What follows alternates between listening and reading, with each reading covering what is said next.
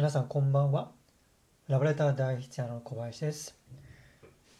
えー、今日でね、9月が終わって、えー、もうね、10月。はい。えー、和暦でいうところのね、神奈月、神がいない月になるということで、まあ、本当にね、あの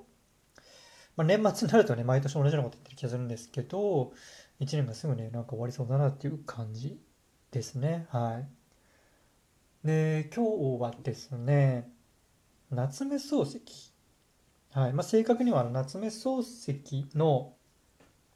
えー、言葉残した言葉についてね、ちょっとお話をしたいなと思っていますと。はい。で、ネットとかでも結構話題になったりするので、えー、ご存知の方に多いと思うんですけども、あの、夏目漱石がね、I love you, I love you っていう英語を、えー、日本語訳した時に、今夜は月が綺麗ですねっていうふうに訳したっていう話ね。えー、多分耳にしたりね、あのー、目にしたことがある方に多いんじゃないかなと思っていますと。はい。で、これ結構ね、なんかすごいこう、美談というか、さすが夏目漱石だとかね、美しい表現だみたいな、えー、肯定的な意見でね、取り上げられることが多いんですが、個人的にはね、正直、あまりこの、えー、言葉っていうか訳は、えー、好きではなかったりしますと。うん。で、別にね、なんかあの、天の弱で、なんか世の中の人がみんなね、えー、肯定してるからじゃあ自分は否定してやろうとかそういうことでは全然 ないんですが、まあ、ちょっと一応理由とかもねこれからちょっとお話をしていきたいなと思います。はい。でまずですね、えー、前提としてこの「月が綺麗ですね」の話なんですが、えー、と背景としては、まあ、夏目漱石はね、えーまあ、小説家のイメージが強いと思うんですけども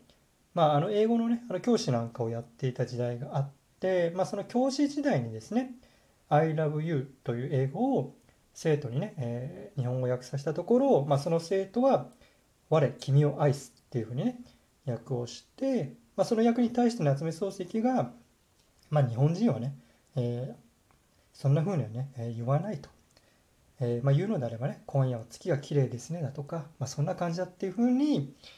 え、言ったとか言わないとかっていうね逸話があるんですがこれあの、あくまでも逸話でですね事実かどうか全く分かってない話なんですねだからいわゆるま都市伝説的な感じ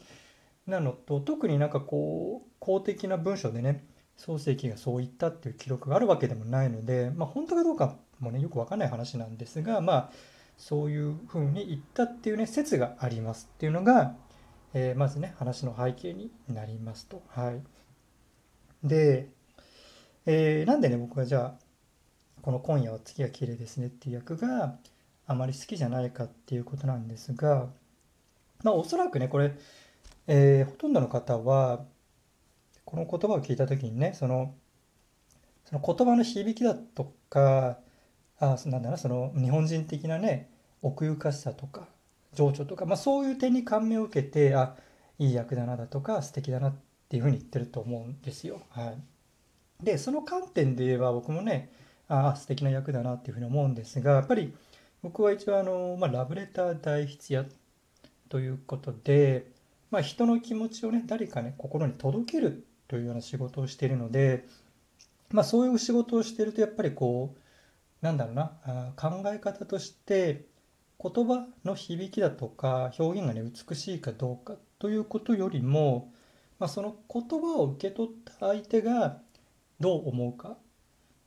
どういうふうに、えー、その言葉を受け取るかという、まあ、受け取る立場に立って常にねやっぱ考えるような、うん、癖がね職業柄って言ったらちょっと大げさかもしれないんですけども、まあ、そういう、うん、思考にありますと。はいだから、えーと言葉の、ね、表現とか響きの美しさよりも、えー、その言葉を言われた人がねどう思うかどう受け取るかということを僕としてはね、えー、最重視をしますと。うん、で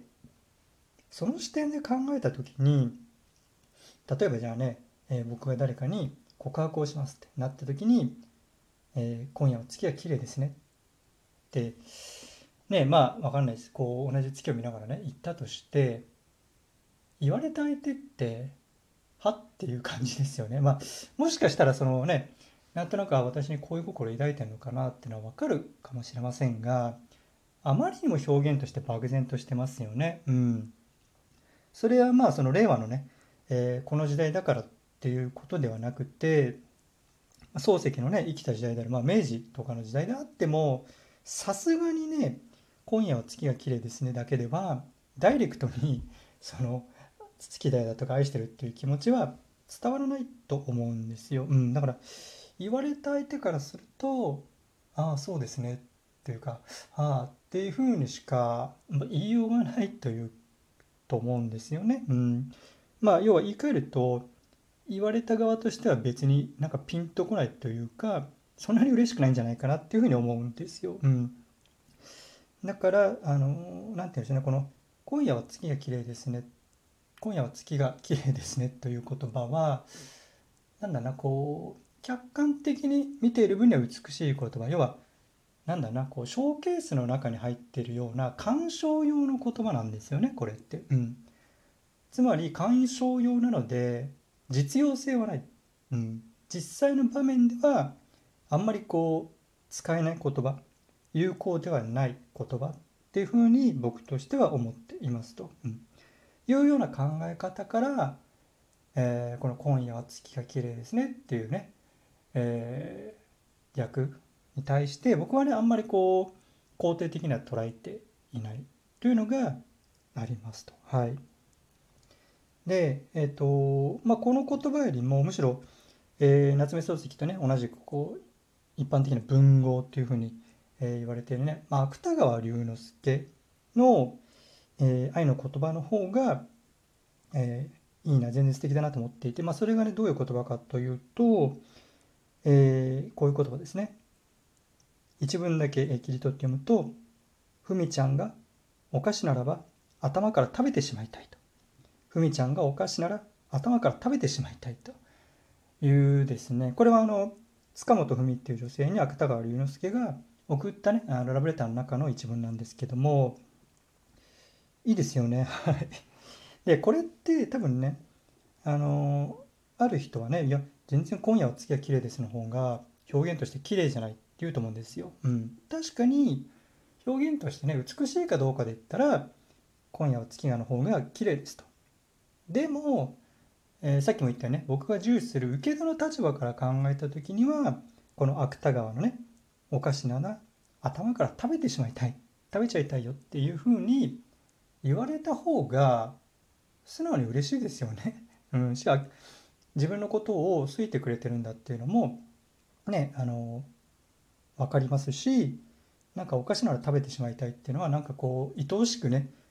可愛く思ってくれてるっていうのがすごい伝わってきていい表現ですよね。うん、だから文章として美しいかどうかじゃなくて受け手としてのね伝わり方嬉しさっていう点でいくと僕はねこの芥川龍之介の方が、えー、全然ねいいんじゃないかなと思っていますと。はい。いう感じですね。あちなみにですね、えー、余談なんですけれども、えー、まあ、夏目漱石と芥川はねいわゆるちょっとこう、まあ、師弟関係みたいな風にあの世の中では言われていてまああのその理由としてはね、えー、芥川龍之介が東大、まあ、今、えー、昔でいうとこの東京帝国大学の学生だった時に「まあ、花」っていう、ね、短編小説を書いたんですけども、まあ、その「花」という短編小説を夏目漱石はまあ激書。素晴らしいと。こういうのをねあといくつか書いたらもう君はね分断の中で、えー、昼のね存在になるよっていうぐらいね褒めて、まあ、それがきっかけとなってね芥川がこう世に出ていく風になったので、まあ、そういう芥川龍之介がまあ世に出るきっかけを作ったということでね夏目漱石と芥川は、えー、師弟関係にあったりしますと。はいいうすみません今日の話とはね全然関係ない話でしたと。はい、でちなみにですね最後、えー、余談の2つ目なんですけども、えー、夏目漱石はですね今夜は月が綺麗ですねみたいな表現なのであんまりこうダイレクトにね思いを伝えない人なのかなっていうふうに思ってる方も、ね、いるかもしれないんですがそんなことはなくてですね、えー、夏目漱石がですね一時あのロンドンに留学をしてたことがあるんですけどもまあ、その時にね、えー、当時の、えー、奥さん結婚していた奥さんがいてその奥さん宛ての手紙にねこういうふうに書いてますと。俺のような不人情なものでもしきりにお前が恋しいと。俺のような不人情なものでもしきりにお前が恋しいと。いう手紙をね奥さんに送ってたりします。のであのしっかりとね気持ちを、えー、伝えるっていうことも、えー、夏目漱石はねしていたりしますと。はい、いうことでね、まあ、そもそもあの冒頭言ったように「今夜は月が綺麗ですね」っていう言葉自体が、まあ、都市伝説みたいなもんで僕はね正直こんなこと言ってないんじゃないかなというふうにもね思ってたりするんですが、えー、まあ、今日はね、えー、夏目漱石の「I love you」の役である、えー、今夜は月が綺麗ですね」というね、えテーマについて話をさせていただきました。はい。ということでね、え今日は以上になります。また次回お会いしましょう。さようなら。